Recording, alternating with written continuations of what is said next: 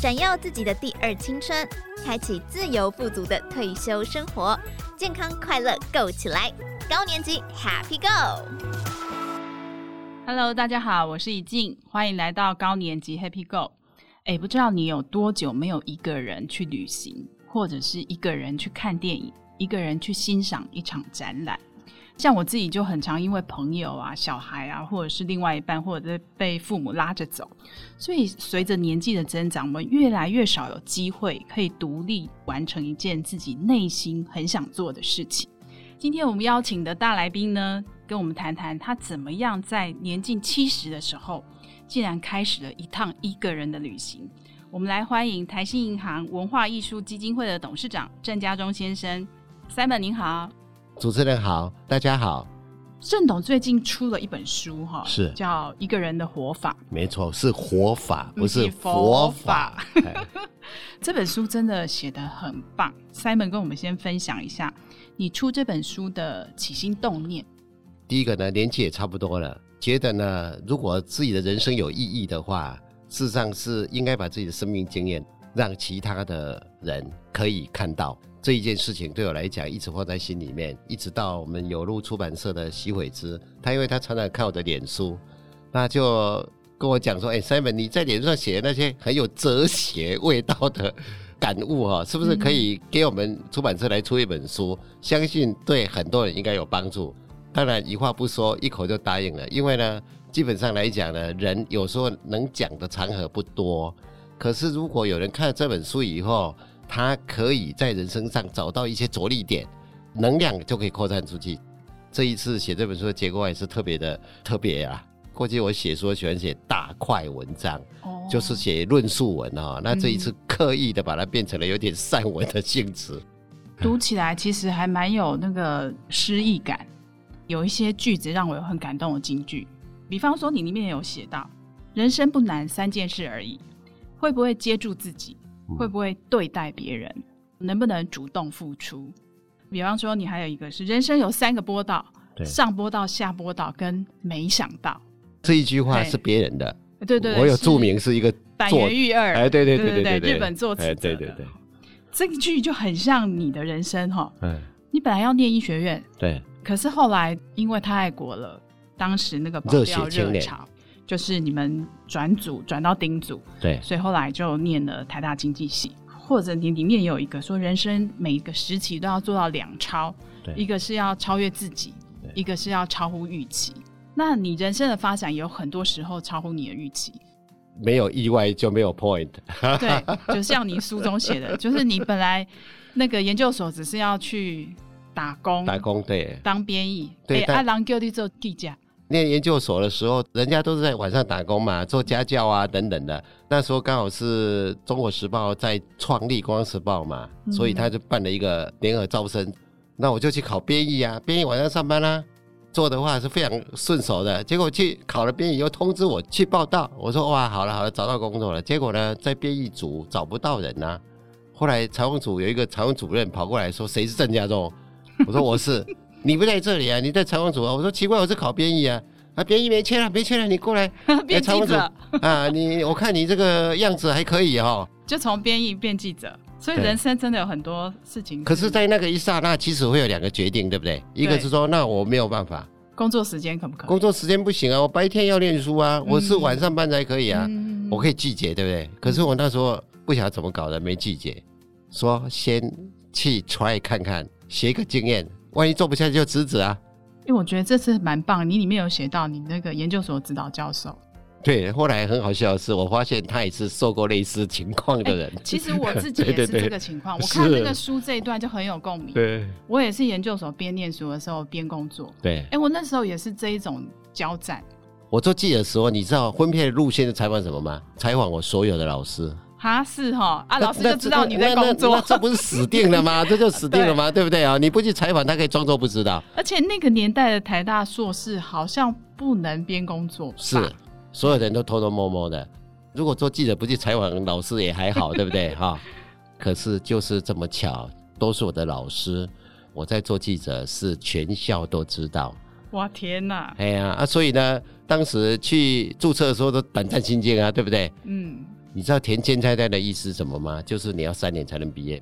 我就很折腾，我就问我的老师说：“老师，这怎么办？”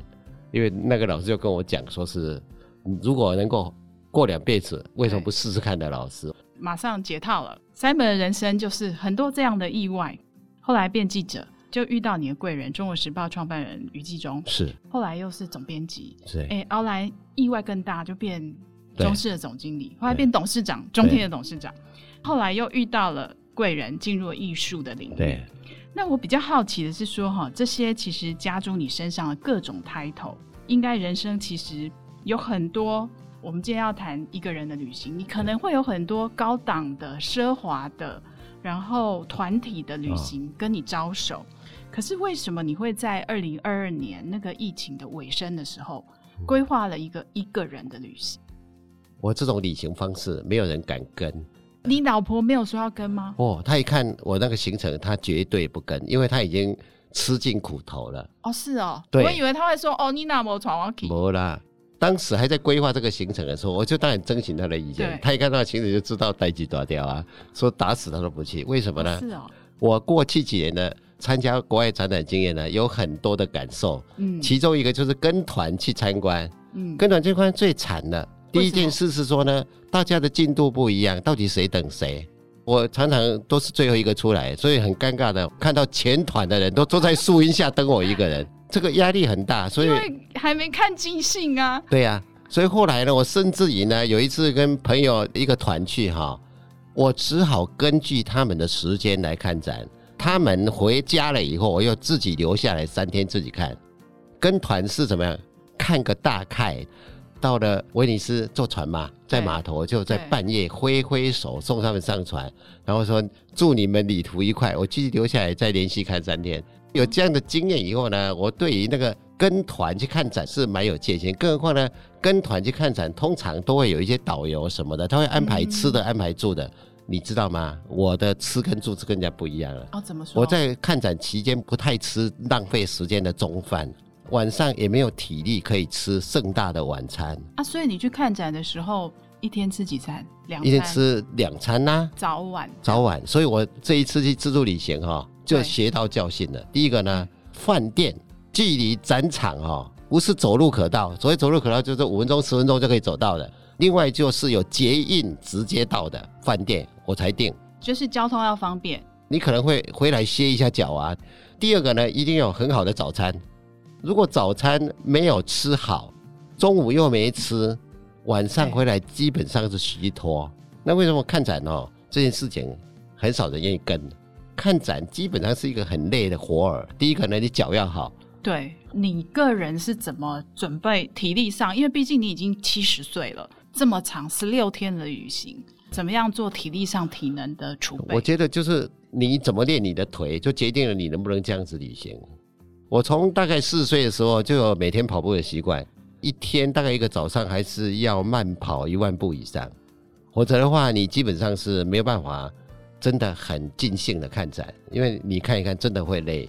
你的那个跑步的那个习惯啊，好像你有用那个乐章来形容，一开始跑是慢板，你的那个四个节奏是大概每天的那个里程数是怎么样的？最早以前跑十公里，后来慢慢随着年纪大呢，就是时间不变哈，但是公里数越来越少。现在还是维持一个小时，大概是六公里到七公里。哇，超厉害的！等于是很慢的跑步了啦。快跑的话，至少半个小时就五公里以上了。我的个人的原则是，跑到一万步就算是一个据点的啦。跑慢跑快没有关系。个人的理论就很简单，不是很多人鼓励人家一天要走一万步吗？那我一运动就把 quota 做好了，剩下的白天走路都是赚的。哎、欸，这个旅行很像那个盲目的约会，对，就是我们不断的跟这些风景在乱谈恋爱哈，就是说不断有各种意外，比方说餐厅就突然打烊了，对，然后火车误点了，对，或是飞机没赶上了，是，就是说这个像都是我自己旅行有遇到。你有遇到？你一个人的旅途哈，一定有一些你很难忘的意外。嗯，这些意外有没有给你一个一个人怎么样的启发？还是有没有一点危险？有点恐慌了，但也不在于危险了 哈。真的、哦？那我就举几个很好笑的例子哈。就第一个情况是我后来才检讨了一下，就是说，如果你是做内陆运输的话，你在运输的终点站最好就直接进旅馆，迟到一点、早到一点都没事，反正你的终点是旅馆，你可以叫旅馆等你一下嘛。你下午四点到，跟晚上十点到，对他其实是一样啊，他只要收到钱就好。嗯、因为内陆运输常常误点，不要让你的误点造成你严重困扰，譬如说没地方吃、没地方住嘛，对不对？有一次好像在德国卡塞尔，啊，对对对，冷到发抖。早餐是吃的很好，但是因为那个地方的天气变化很大，下午突然狂风暴雨，哦、那我在展场里面不知道啊，可是一出门不得了啊，温度降了将近十度，哇。所以呢你就非常冷啊，非常冷，我也不在意，我想说有咖啡厅嘛，点个点心，然后我记得咖啡厅刚进说他要打烊了，对，欧洲就很早就关门了，对啊，到五点半就打烊，那我赶快到有一家面包店，冲进去就说我可不可以点个面包？做？有他说不行，我们要打烊，但是你可以 take away。可以外带，那我就赶快买了一个面包，出来以后没地方坐，所以呢，我就又冷又又发抖啊，然后就躲在一棵树下，那个公园树下，在那边一边喝着我带的矿泉水，一边在那边啃面包，然后一边在那边抖。我那个饭店离我那个面包店，其实如果走个十分钟就会到，我没有力气可以走。结果一个看起来是游民，穿的当然是比我多一点啦，因为他们很习惯那个气候，跑来问我说：“我还好吗？需要不需要协助？” 我忽然有点想要声泪俱下，说还没想到沦落到啊，连游民都对游民都觉得我比他还更可怜，他还来帮助我，这是一个很刺激的一个经验。后来把那个吃完了以后呢，有点热量上来了，才走回饭店。所以那一次是非常惊险，我才知道说。在欧洲啊，也像在非洲一样，天气说变就变。这个一个人的旅行哈，你觉得你的收获是什么？跟有同伴，像刚刚提有团友的旅行，有什么样不同的感受？完全不同样的境界。因为你有一个团的话，基本上你很多事情是不需要思考的。一个旅行哦，你就有个意识，所有的问题都要，想办法，都要想办法。所以事实上来讲，你会想两套，一个是都照着顺利这样的话，那万一不顺利的话。你的下一步真的有很多事情都要先想好，例如说，在旅行里面常常会碰到说要上厕所啊什么的问题，可是，在那个地方，第一个距离你不清楚，第二个呢，哪里有公共厕所你也不清楚。其实我在美国就碰到一个情况是非常急，沿途没有个地方可以让你上公共厕所。跑到杂货店说可不可以借个厕所？他说我们老板说我们不可以借厕所。哇天哪！那我就说那怎么样才有能力上你的厕所？他说至少你要买一个东西，就买了一个 Coke，他就给我找钱嘛。我说等一下再找，我先上厕所。所以就很多的意外，就是说不是只有吃跟住的问题，对，就是你在哪里可以上厕所，哪里有热食。哪里有你要带回家的矿泉水的超市，都会非常注意，因为呢，只要你闪过这一关，你就不知道下一关在哪里了。一个旅行呢，回来让我觉得我年轻了十岁哦，真的。因为当你整个身体的觉察跟脑筋全部打开的时候，这整个人的神经系统大复苏。哦，你自己有发现有这样的？对，就是说你第一个不容易生病，因为你经不起生病。这让我蛮意外的，因为我本来觉得一个长途的旅行对高龄者来说可能会觉得就是是身体的负荷，没想到你觉得回来还年轻十岁。对，刚好倒反。其实一个旅行年纪越大，去旅行你看到的深度是越高的，嗯、因为风景是一样的，你的眼睛会不一样。你二十岁的眼睛跟七十岁眼睛绝对不一样。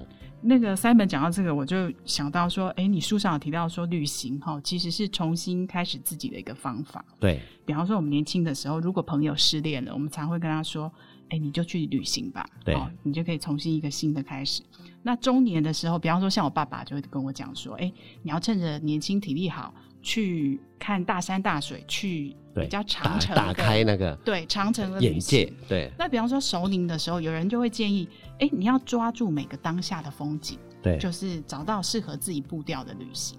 那你这一次呃去欧洲的这一趟一个人的旅行哈，你去了三个艺术展览，对，可不可以跟我们分享一下？你大概是去什么样的展？好，OK 哦，这个有两个展哦，基本上来讲，我每年都想去的。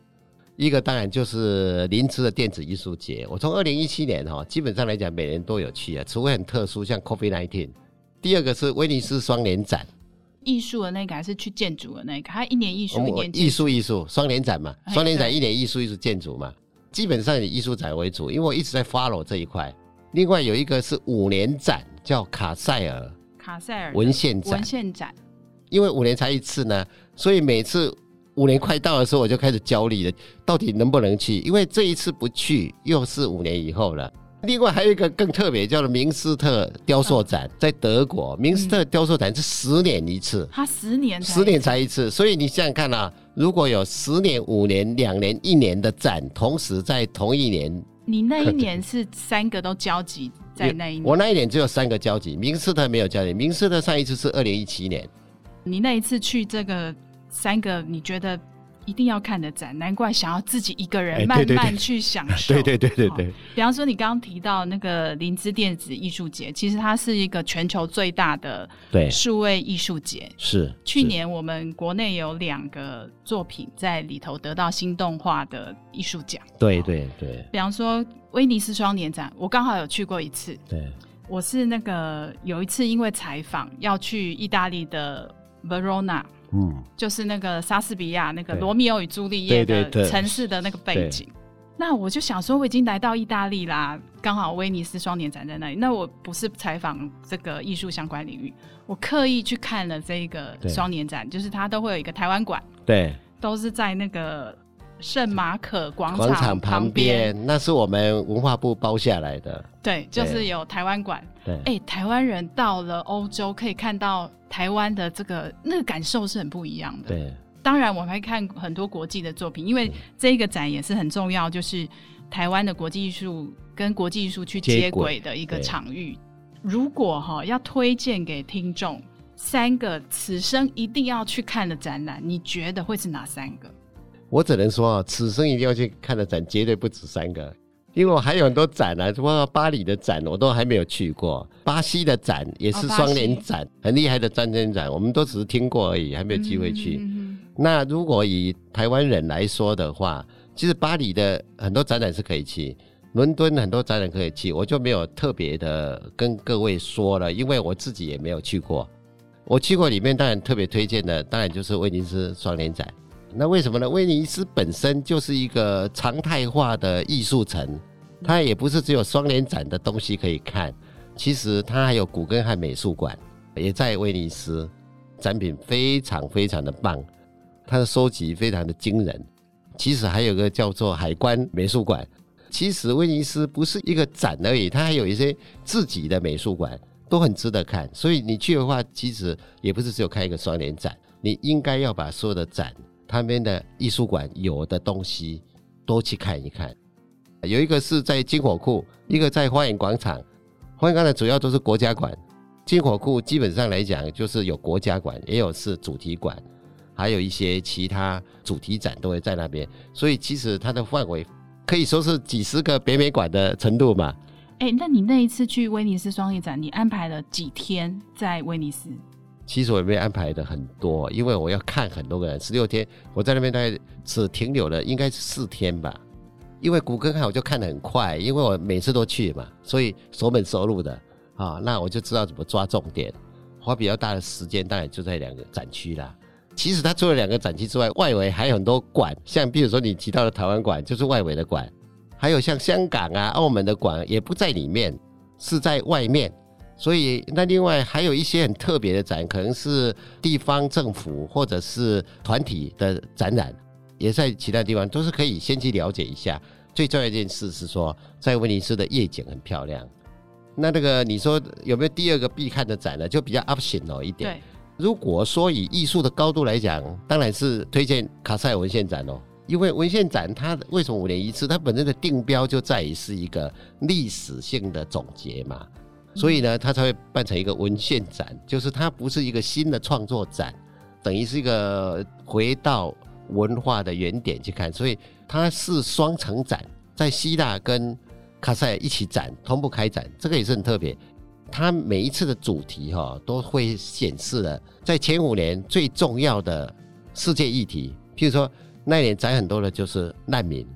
我有稍微简单的 Google 了一下哈，就说卡塞尔文献展常常是以很去中心化的一个展览，就是比方说印尼的国宝级艺术家曾经在开幕式的时候就讲说，哎、欸，我们是来这里 make friends not art，就是这一次的卡塞尔展，也是引起争议最大的一个展，因为过去的卡塞尔展都不是这样的。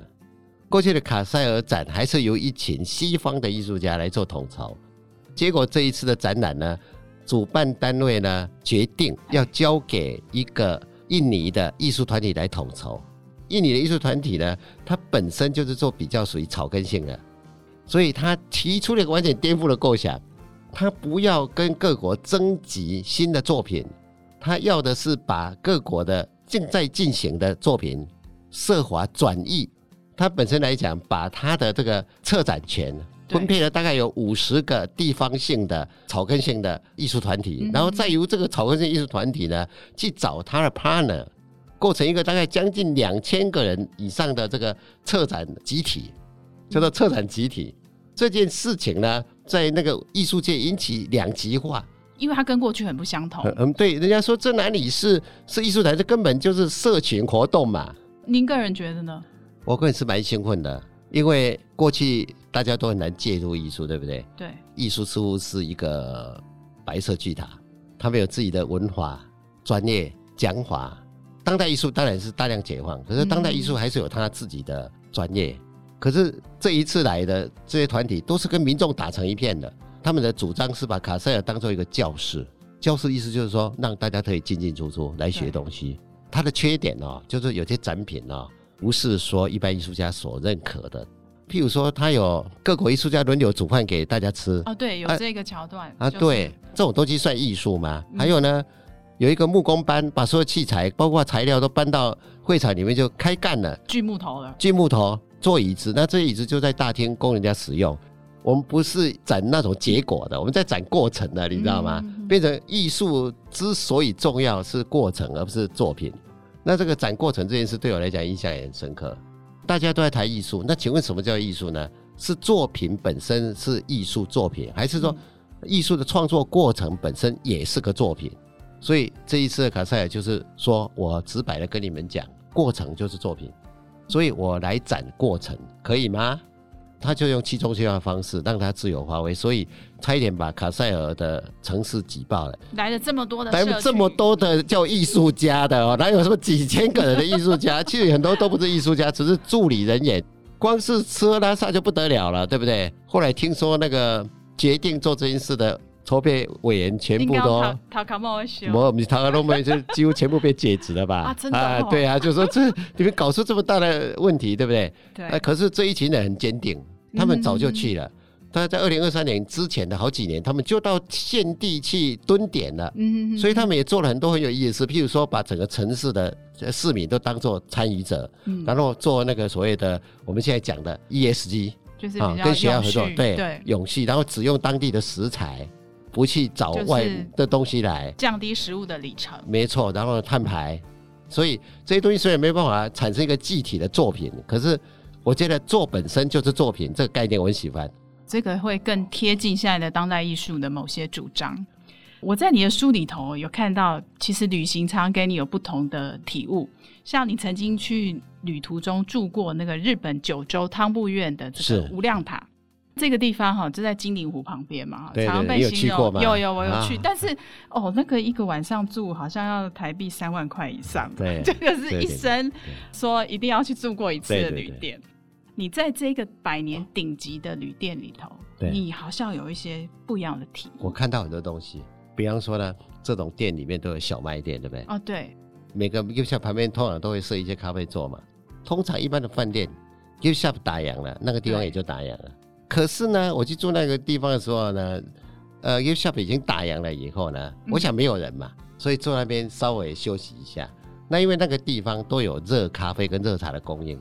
可是我在猜，他们已经打烊了，我不期望可以喝，我就是坐外面就好了。结果做不到三分钟，大厅跑来一个服务员，端了热的咖啡跟红茶就摆回原来的位置上。只要有人，他就要 serve，他也不跟你讲话，他就摆在那边，也不打扰你，不打扰你。这真的日本服务精神的一种。所以我就看到有一点点不同了，这个饭店的营运。它真的以人为中心呢。第二个东西就是说，它里面有美术馆，所以你不出你的房间以后啊，不管你是不是穿着和服啦，或者怎么样，你就可以到那美术馆去喝咖啡。它有一个非常玻璃罩的咖啡，阳光一来哈，金光闪闪，喝咖啡。然后楼下是它的展览区，跟一般美术馆没什么两样，但它有广播电台，还有那个可以录 radio 的地方。对对，那是一个地方电台的主播室。有些是音乐节目，有些就谈这一次展览，有时候是邀请人来做专访，就觉得说日本真的很用心的。第一个呢，在这个温泉旅馆开美术馆本来就是一个奢华了哈，对，但他又怕那个旅馆太安静，动静要平衡。还有一点是我也是要特别提一下，就是我第一次懂得等跟待的不同。例如说，玄关有一个椅子，在一般人的观点，那个椅子就是让让你等人的地方嘛。对啊，对啊。但是日本人让每一个等都变成了待，期待你在那个位置上有新的发现。你一坐下来，你发现上面有个小灯，这个小灯上面有一个小窗户，小窗户外面呢有一棵樱花树，树上面有一坠樱花。它原来是要你看那个樱花，所以这个位置不是只有让你来等人的。难怪你就是回来还写了一段文字说。不到汤布院，不知道日子可以过得多好。对，不到无量塔，不知道什么叫做到处都可以学。